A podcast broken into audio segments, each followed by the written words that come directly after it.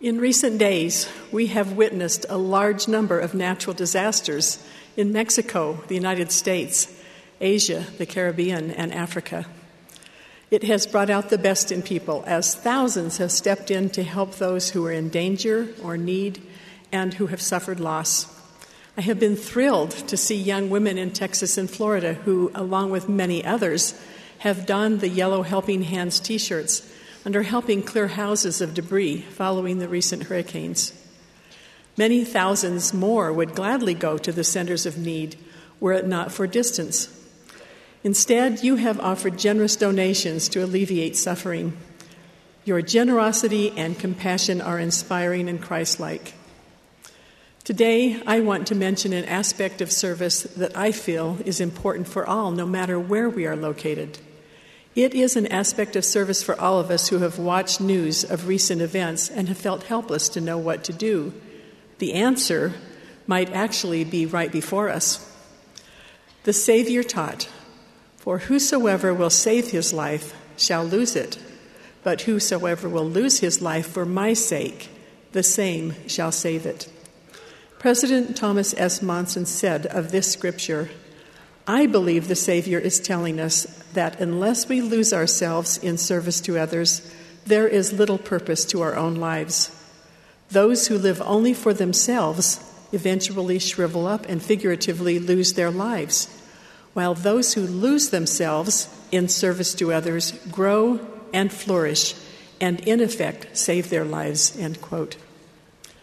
We live in a culture where more and more we are focused on the small little screen in our hands than we are on the people around us. We have substituted texting and tweeting for actually looking someone in the eye and smiling, or even rarer, having a face to face conversation. We are often more concerned with how many followers and likes we have than putting an arm around a friend and showing love, concern, and tangible interest. As amazing as modern technology can be for spreading the message of the gospel of Jesus Christ and helping us stay connected to family and friends, if we are not vigilant in how we use our personal devices, we too can begin to turn inward and forget that the essence of living the gospel is service. I have tremendous love and faith in those of you who are in your teen and young adult years I have seen and felt your desires to serve and make a difference in the world. I believe that most members consider service to be at the heart of their covenants and discipleship. But I also think it's sometimes easy to miss some of the greatest opportunities to serve others because we are distracted or because we are looking for ambitious ways to change the world. And we don't see that some of the most significant needs we can meet are within our own families, among our friends, in our wards, and in our communities. We are touched when we see the suffering and great needs of those halfway around the world, but we may fail to see there is a person who needs our friendship sitting right next to us in class. Sister Linda K. Burton told the story of a Stake Relief Society president who, working with others, collected quilts for people in need during the 1990s. She and her daughter drove a truck filled with those quilts from London to Kosovo. On her journey home, she received an unmistakable spiritual impression that sank deep into her heart. The impression was this What you have done is a very good thing. Now go home, walk across the street, and serve your neighbor. What good does it do to save the world if we neglect the needs of those closest to us and those whom we love the most? How much value is there in fixing the world if the people around us are falling apart and we don't notice? Heavenly Father may have placed those who need us closest to us, knowing that we are best suited to meet their needs. Everyone can find ways to offer Christ like service. My counselor, Sister Carol F. McConkie, recently told me about her 10 year old granddaughter, Sarah, who, when she realized that her mother was ill, decided on her own to be of help. She got her little sister up, helped her, helped her dress, brush her teeth, fix her hair, and eat breakfast so her mother could rest. She quietly performed this simple act of service without being asked because she saw a need and desired to help. Not only did Sarah bless her mother, but I am sure that she also felt joy in knowing she had lightened the burden of someone she loved, and along the way strengthened her relationship with her sister.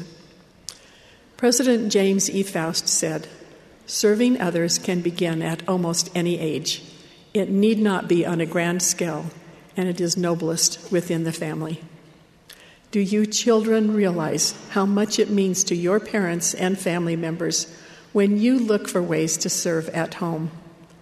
For those in your teen years, strengthening and serving your family members should be among your top priorities as you look for ways to change the world. Showing kindness and concern for your siblings and parents helps create an atmosphere of unity and invites the Spirit into the home. Changing the world begins with strengthening your own family. Another area of focus for our service can be in our ward families. Occasionally, our children would ask us the question, Why do I have to go to Mutual? I just don't get very much out of it. If I was having a good parenting moment, I would reply, What makes you think you go to Mutual because of what you get out of it? My young friends, I can guarantee that there will always be someone at every church meeting you attend who is lonely, who is going through challenges and needs a friend, or who feels like he or she doesn't belong. You have something important to contribute to every meeting or activity, and the Lord desires for you to look around at your peers and then minister as He would. Elder D. Todd Christofferson has taught a major reason the Lord has a church is to create a community of saints that will sustain one another in the straight and narrow path which leads to eternal life. He goes on to say, This religion is not concerned only with self. Rather, we are all called to serve. We are the eyes, hands, head, feet, and other members of the body of Christ. It is true that we attend our weekly church meetings to participate in ordinances, learn doctrine, and be inspired. But another very important reason for attending is that as a ward family and as disciples of the Savior Jesus Christ, we watch out for one another, encourage one another, and find ways to serve and strengthen each other. We are not just receivers and takers of what is offered at church. We are needed to be givers and suppliers. Young women and young men, next time you were at Mutual, instead of picking up your phone to see what your friends are doing, stop, look around, and ask yourself, who needs me today? You may be the key to reaching out and touching the life of a peer or to giving encouragement to a friend who is quietly struggling. Ask your Heavenly Father to show you those around you who need your help and inspire you on how to best serve them. Remember that the Savior most often ministered to one person at a time. Our grandson Ethan is 17. I was touched this summer when he told me that, inspired by his mother's example, he prays each day to have an opportunity to serve someone. As we spent time with his family, I observed how Ethan treats his brother and sisters with patience, love, and kindness, and is helpful to his parents, and looks for ways to reach out to others. I am impressed with how aware he is of the people around him and of his desire to serve them. He is an example to me. Doing as Ethan does, inviting the Lord to help us find ways to serve, will allow the Spirit to open our eyes to see the needs around us, to see the one who needs us that day, and to know how to minister to him or her. In addition to serving your family and your ward members, look for opportunities to serve in your neighborhood and community.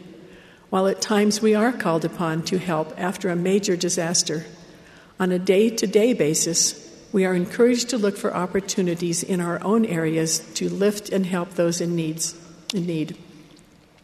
I was recently instructed by an area president serving in a country which has many temporal challenges that the best way to help those in needs in other parts of the world is to pay a generous fast offering, contribute to the church's humanitarian aid fund, and look for ways to serve those in your own community, wherever you live. Just imagine how the world would be blessed if everyone followed this counsel. Brothers and sisters, and especially the youth, as you strive to become more like the Savior Jesus Christ and live your covenants, you will continue to be blessed with desires to relieve suffering and to help those who are less fortunate. Remember that some of the greatest needs may be those right in front of you. Begin your service in your own homes and within your own families. These are the relationships that can be eternal. Even if, and maybe especially if, your family situation is less than perfect, you can find ways to serve, lift, and strengthen. Begin where you are, love them as they are, and prepare for the family you want to have in the future. Pray for help in recognizing those in your ward families who need love and encouragement. Instead of attending church with the question of, What am I going to get out of this meeting? ask, Who needs me today? What do I have to contribute? As you bless your own families and ward members, look for ways to bless those in your local communities. Whether you have time for extensive service or can give only a few hours a month, your efforts will bless lives and will also bless you in ways you cannot begin to imagine. President Spencer W. Kimball taught God does notice us, and he watches over us, but it is usually through another person that he meets our needs. May we each recognize the privilege and blessing it is to participate in accomplishing the work of our Heavenly Father as we meet the needs of His children, is my prayer in the name of Jesus Christ. Amen.